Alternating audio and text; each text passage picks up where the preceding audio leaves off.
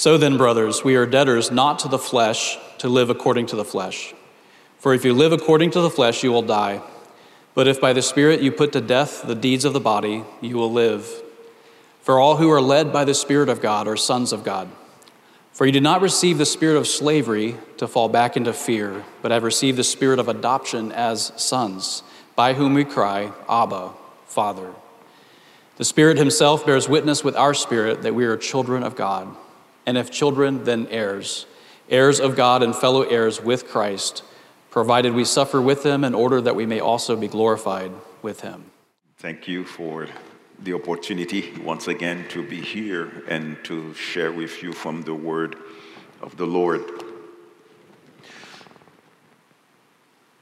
As we look at this passage here this morning in Romans 8, and the book of Romans is a very interesting and important book. It's one that Paul wrote, and we have very strong evidence, both internal and external evidence, that Paul is the author of this book. As he is writing to a church, I believe, that was not founded neither by Paul nor Peter, but I believe that many of the believers were there and have heard the preaching of the gospel that Peter preached on the day of Pentecost. And it was a church in which that have the different categories of people in it. It has both the Romans as well as the Jews and the Greek. And it was a church in which that there were some who believe because of who they are and what they have done. So therefore, their works could open the doors for them. And so therefore, because of that, Paul is writing them in order to teach and to encourage them to remember their significance in Christ, that they're not greater, neither one, both group, or were changed by the power of the gospel and the gospel alone. And as we look at this book together in chapter 8 and look at those verses, and my prayer is that it will challenge us and remind us that we are children of the living God. And as child of the living God, we must live as such. And sometimes we forget who we are, and we live totally differently. Not too long ago, my daughters, at their school, they had a play.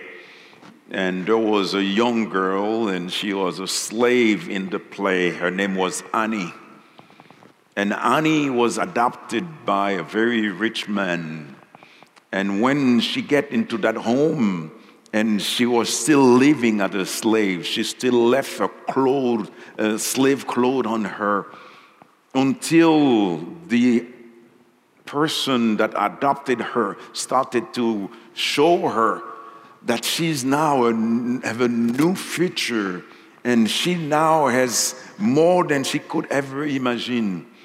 And is in that same line of thought that I come with you and sharing with you this morning, that sometimes we are living like we are not a child of the living God because we don't really know and understand who God is. So as we look at this text this morning, there are three truths that I would like for us to see together. And the first one we will look at is the process for becoming a child of God. There is not a process for different type of people. There is only one way and one way for us to become a child of God. First, we need to understand that man cannot save himself. We need to understand that Paul is revealing to us that in those chapters that it is impossible for man to save himself. I remember as we read in Romans chapter 3 in verse 10, it says, "As it is written, there is none righteous, no, not one. No one understands God, no one seek after God. and there is no fear of God before their eyes. And he went deeper in verse 23, and he said, for all have sinned and fall short of the glory of God. We were like slaves. We all are sinners. We are by nature children of wrath. We were born in sin and slave in sin. The scripture tells us that no one is born into a relationship with God. We were all alienated from God. We were all spiritually dead. We were all had no spiritual life. We were alienated from God and were under the wrath of God. I like the way the author of John put it this way in chapter 8, verse 44.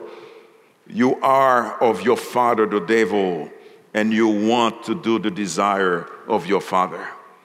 We were born in sin, and we were dead into our trespasses, which means that Paul wanted them to know and to understand that their intellect was corrupt, their conscience was not alive, their will and their emotion was just they wanted to please self, but not God. When you look at in chapter 1, Paul is trying and reminding the Roman Christians that in verse 24, he said that God gave them over because of the lust of their hearts to impurity, and then because they disowned their own bodies among themselves. In verse 26, in chapter 1, he said that God gave them over to their dishonorable passions. Then in verse 28, he goes deeper and to say that God gave them over to a debased mind to do what they ought not to be done. They were filled with all manner of unrighteousness. They were full of evil and covetousness and malice. They were full of envy and strife and deceit. They were gossipers and slanderers, haters of God, and foolish and heartless. But as we look at our text this morning, it's just reminding us, as we look at verse 15, it says, for you did not receive the spirit of slavery to fall back in fear, but you have received the spirit of adoption as sons of God, by whom we call Abba, Father. Adoption was essential, a family term, and according to the Roman orator Cicero, the most famous specific expression of human identity was found in the Roman family. The family was fundamental and the bedrock of the Roman society, and it was regarded as primary context for social, religious, and political, and even economical security and fulfillment. So adoption was an accepted and high profile method in which a lineage that in the woman's world at the time of Paul's writing.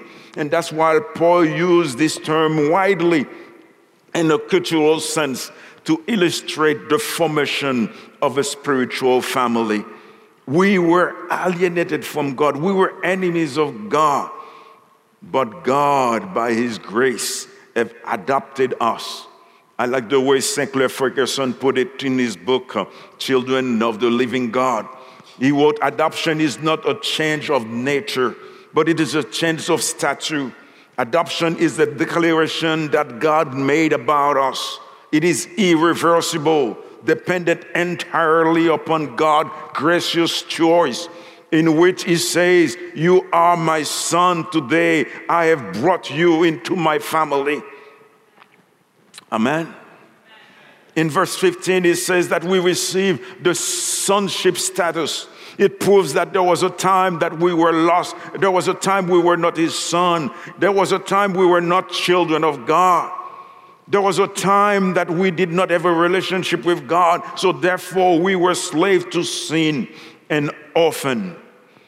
But it is important for us to notice that at one time, we had no relationship with God the Father. It is also important for us to understand that there's nothing that we could do in our own to enter into a relationship with God. We cannot make God adopt us into his family, but it all depends on the Father's will. We cannot negotiate with God because the Father alone can do everything legally that is possible to make it possible for us to be adopted by Him. I remember in Haiti we had many different villages where we have children homes. And one of them we had in the city of Kais. There was one boy, his father died, and the mother came from the villages and came into the city. And so that she could look for ways to survive, because the father was the breadwinner.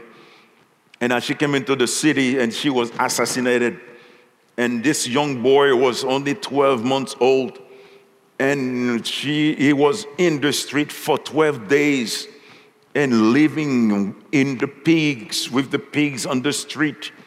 And when they find him, and his hair was all yellow, and his stomach was big, and his face looked like it was very malnourished. And they took him to one of our orphanages. And then in that children's village, we had a couple that came from the U.S., and as soon as they saw that boy, their heart was beating, and they make all that is possible, and they adopted that boy to be their son. And today, that's over 10 years ago, and he is studying and going to college, having a bright future, and adopted into a family that become his own. And isn't the same thing that he has all the privileges that the family that offered? And that's what he's sharing with us here in verse 14. As we are becoming children of God, and God adopted us as His son and daughter, the Spirit of God has entered into our hearts and make us a new person. And this is how someone can enter into a relationship with God, is only if God make the first move. In John 1 verse 12, it says that, "Yet all who receive Him, to those who believe in Him, He gave them the right to become children of God, children born not of natural descent, nor of human decision or human will, but born of God." It is God that has given and imputed His own life into us. But how did God do that? God sent His own Son, born of a virgin, 100% God. He came and lived on earth and suffered like a man. And God punished His own Son on our behalf, as laid upon Him all of our iniquities. It says in the Word that He was despised and rejected by men, a man of sorrow, familiar with suffering. He took our iniquities and carried our sorrow. He was smitten by God, afflicted. He was pierced for our transgression. He was crushed for our iniquities. And the punishment that we brought peace upon us was wounded. And it's by His wound that we are healed. The Lord has laid upon Him the iniquity of us all. He died and He was buried. But He rose again on the third day. And the power that raised Him from the dead is the power that has sealed us and declared us righteous in the sight of God. And that's what He's saying in the Word in 2 Corinthians 5:17. "Therefore, if anyone is in Christ, he is a new creature. The old has gone and the new has come." Now we have a new heart. Now we have a new relationship has started. We have a change of nature. And also we have a new standing with God, where He declares us not guilty. Now we have a position of sonship, not as slave. We work because we love to work for our master. We are not working so that we could have a better position. We are not working so that we could make the Father love us more. But we are working because we know He loves us so much, and we are doing everything we can in our power to make Him known. Not because we want to be known by Him, for He already knew us.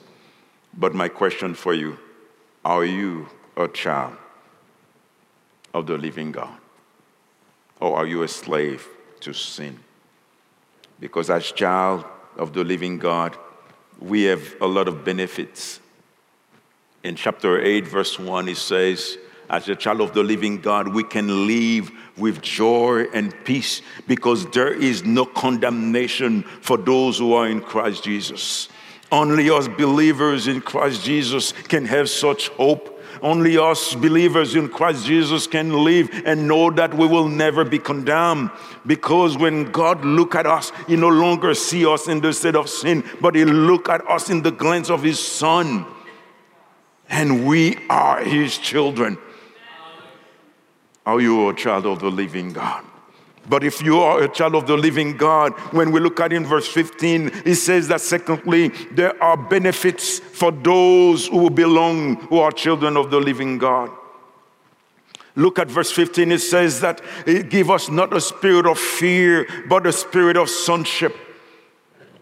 The first thing that we can see here as a child of the living God, He gave us security. The first benefit is that we know that the Father will never leave us. The Father will never forsake us. No matter what comes our way, He will always be with us. We are no longer slave. We are son. And as son of God, God will always be with us no matter what comes our way. I like the way it says it, not only that we have security, but secondly, we have intimacy with God. He said that I am not a slave, but I have access to my Father. I call Him Abba Father.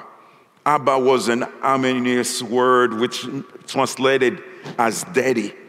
It means that it was a strong word, like a children talking to his father. And we have full access to our Father. He's never busy to listen to our cry. When we call upon Him, His line is always open. We can call Him in the car as we drive. We can call Him in the plane as we fly. We can call Him at work. In anywhere we are, He's always there. Can listen to our voice. We can have an intimate relationship with Him. Not only you can have an intimate relationship with Him, but thirdly, as we look at verse 16, He said that the Spirit testified to us that we are children of God. So therefore, as I live in this world, I have assurance, I have the confidence that God, I am a member of His family and nothing can take me away from His hand. So therefore, it is not a foster system that He can change me from here and there. It is a permanent relationship that nothing can tarnish, nothing can take away. It is a permanent relationship. When we look at verse 28 in chapter 8, it says, our God is sovereign. His purpose in all circumstances is for my best or for our best. There is no opposition that can harm me from His hand. It removes my fear and anxiety. It leads me to have a life of gratitude and thankfulness. When I look at in the Bible and start to study many young people, and when I look at in the book of Daniel in chapter 3, there were 3 young men. They knew God. Their name was Shadrach, Meshach, and Abednego. And the king make a statue and demand that they worship it. And those 3 young men said that we will never bow down and worship an idol. They make the furnace 7 times hotter. They said to the king, no matter what you do, we will not bow down. And if our God does not deliver us, even if He does not, we know He can, but even if He does not, we will not bow down to worship the idol that you have made, because they know the God they serve. Do you know the God you serve? And as the king looked, instead of seeing 3 guys, he saw 4. And he said, that 4th one is look like the Son of God. It is different. And so, my friends, when we're facing trials and issues of life, we need to remember that our God is the eternal God, is the creator God, is the unchangeable God, is the God that never changed. It is the omnipotent God that no matter things that comes our way, he has a way to solve whatever problems that comes. We can call upon him. He's the omnipresent God that never leaves me, that is there with me wherever I am. If I go to the sky, he is there. If I go under the ground, he is there. Before a word proceeds of my mouth, he knows it. He knows me from within. He knows my pain. He knows what I'm going through. And so therefore, there's a lot of benefits. But in chapter 8, verse 31 to 39, this is what it says. What should I say? If God is for us, who can stand against us? Who shall separate us from the love of Christ? Shall trouble or hardship or persecution or famine or nakedness or danger or sword? In all of these things we are more than conquerors through him who loved us. For I am convinced that neither death nor life, neither angel nor demons, neither the present nor the future, nor any powers, nor heights, nor depth, nor anything else in all creation will be able to separate us from the love of God that is in Christ Jesus. And the fourth benefit that we have in this text is said that we have an inheritance that cannot be tarnished. Not only we have security, not only we have intimacy, not only we have assurance that he is with us, that we can live with confidence, but we know that he said we have an inheritance. For our future is secure and is guaranteed. In the ancient time, it was the firstborn that only was the heir. He will get the most of the inheritance. But in Christ, all believers, we are heirs of the living God. No matter who you are, no matter what nationality you are, no matter you are Chinese, Jamaican, Indian, or Haitian, or Americans, we were saved by the same blood. And we have the same inheritance. Amen? Amen. And that's what Peter said. The inheritance that we have cannot be perished, cannot be spoiled, cannot be fed away. For those that God has saved and set aside for us in salvation.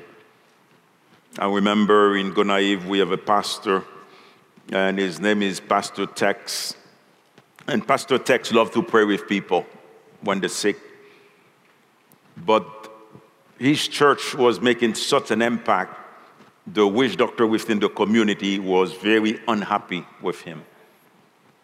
And so the witch doctor said, okay, he loves to pray with people. What we're going to do, we're going to make an ambush. We're going to tell him one of his members is very sick, and that at night so that he could run and to go pray and spend time with them. And then when he's coming down, we're going to ambush him with our spiritual warfare. And as they tried to do that, and then that night he went to the family to pray. When he reached the family, he said they were okay and there was no problem. He prayed with them anyway. He said, I come to pray, so I prayed. He spent time and praying and worship God.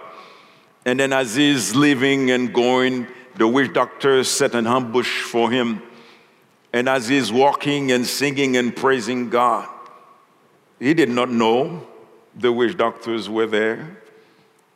And then he went home, and the witch doctors could not even touch him. On Sunday morning, one of the witch doctors, who was the head, he came to the church. And when he came to the church, he said, I want to have what you have. Last night, we set an ambush for you, but as you were coming, we were running away because we saw you have all those lights with you, shining with you, that we could not even look at you. My friend, we are well protected. We have a lot of benefits. When the world look at us, can they see Christ in us? But fourthly, or lastly, the third key element that we would like to look together is verse 12 and verse 13. Is the result of being a child of the living God. Now, knowing that God is our Father, that he has authority over us. We should honor him in all we do. So then, brothers, he said, we are debtors. We owe him it all, not to the flesh, to live according to the flesh. If we live according to the flesh, you will die. But if you live according to the Spirit, you will put to death the deed of the body. You will live. Sinclair Ferguson put it this way in another book. He said that the notion that we are children of God, his own son and daughter, is the mainstream of Christian living. Our sonship to God is the goal of redemption. So therefore, there are three things I would like to leave with you as we live as children of God. The first thing I would like to leave with you, we should live with a new motivation in life. We should live with no longer to please self and to please the flesh, but we should live to please God and God alone. I remember when I was in Haiti and we had an orphanage in another city, in the area in Gonaïves. And there was a young man after a major storm that has passed through that city and that destroyed over 6,000 people. He lost his parents and mother, and he was living under the bridge, and he was only 7 years old. And every time for him to survive, he had to wash people's windshield, and they will give him a nickel or something, and then at night he goes and sleeps under the bridge. They took this young boy to us, and we received him in the orphanage, and as he was living there, and after 3 years or so, I was driving from the city of Kais to the city of Gonaïves, which was a 9-hour drive, bad road, dirty road, bumpy road for you who have been to Haiti. And as I reached there, it was getting late, and my windshield, I could not see properly. But the orphanage where it was, we had no water, no running water. We have to truck water from another part of the city, and so that we could get water for those children. And as I came in, this boy was so happy to see me, and saw my car was so dirty. He went under his bed and took a clean T-shirt, and go and start wiping the windshield of my car and start watching the headlights. I could not see properly, but as he cleaned them, and then as he was doing that, and I came to him and said, "Stanley, what are you doing? Why are you doing this? You know we don't have water here and you're dirtying your clothes." And he looked at me in the eyes and he said to me, "Daddy," they call me Papi Donny, "you know, I was living under the bridge. At night, I'll be afraid. And during the day, I did not know what I was going to eat. I was living in fear. I had no friends. Sometimes I'm alone. But because you received me here, and now I have a mother who's looking after me. Now I have teachers. I go to school. I can read. Now I get to church, I go to Sunday school, and I have pastors preaching to me. And most of all, I eat 3 meals a day. I'm just doing this just to say, thank you. Thank you for taking me in." When we know what we deserve, for the wage of sin is death, and that death is eternal death, separation from God forever. And this is a new motivation that should push us to exalt God, to worship God, to give ourselves to God.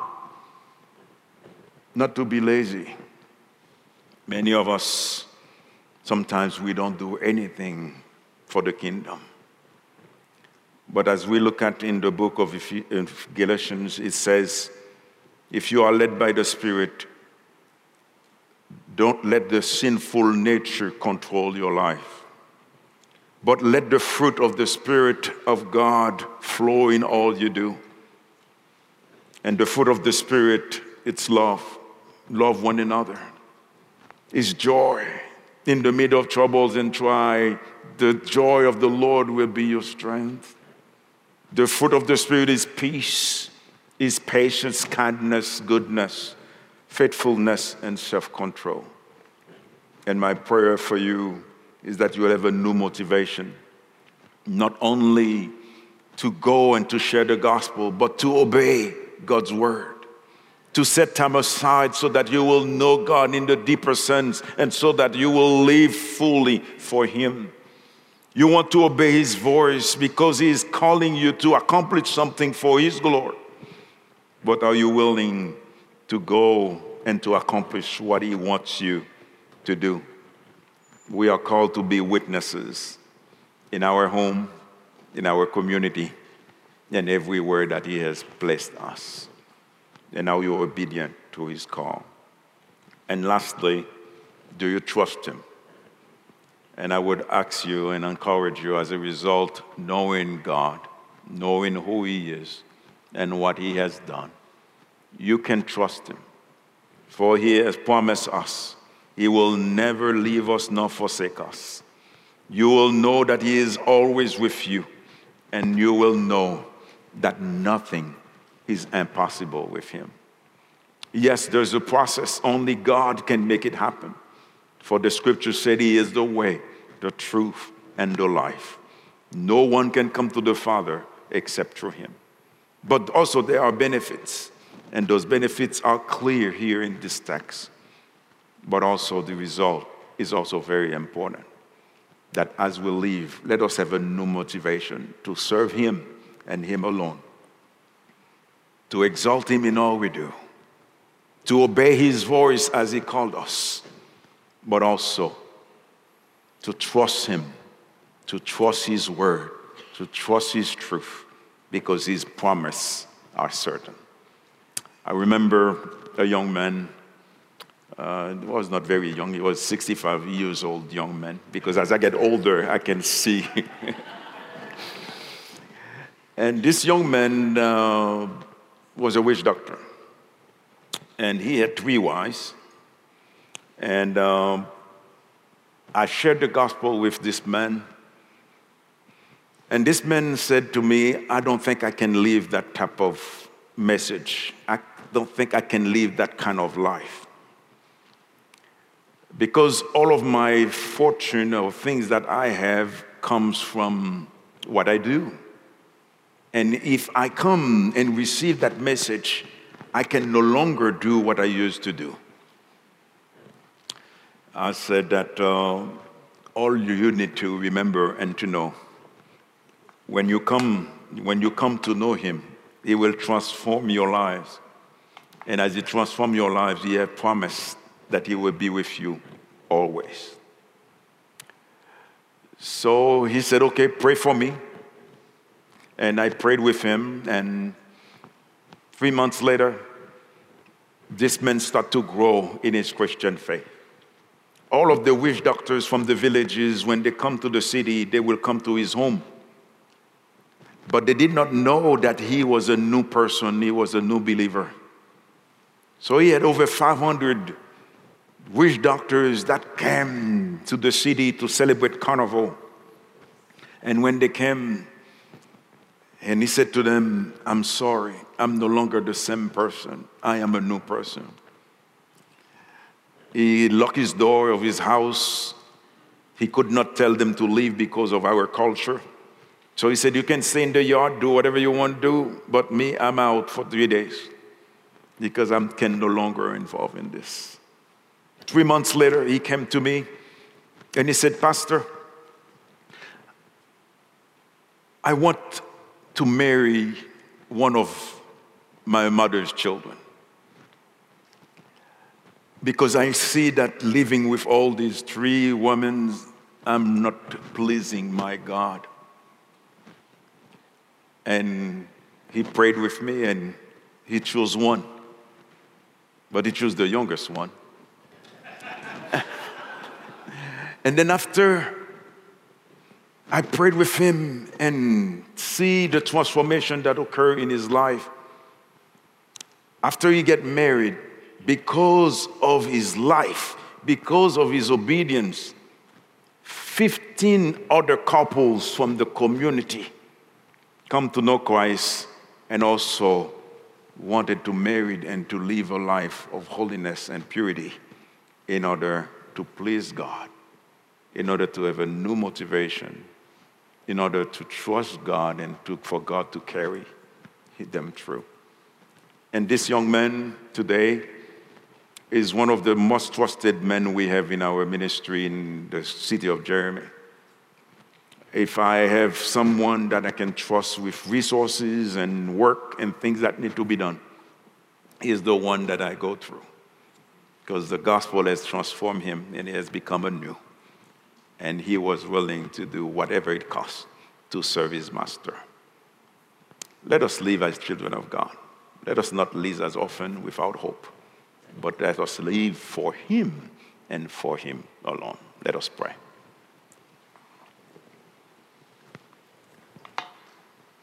God sent his son. They call him Jesus. He came to love, heal and forgive. He lives and died to buy my pardon. An empty grave is there to prove my Savior lives.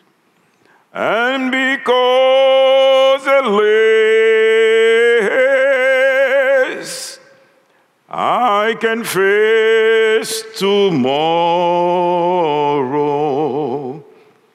Because he lives, oh, all fear is gone.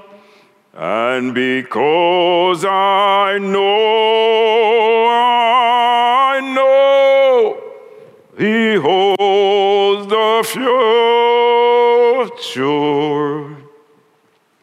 And life is worth the living just because he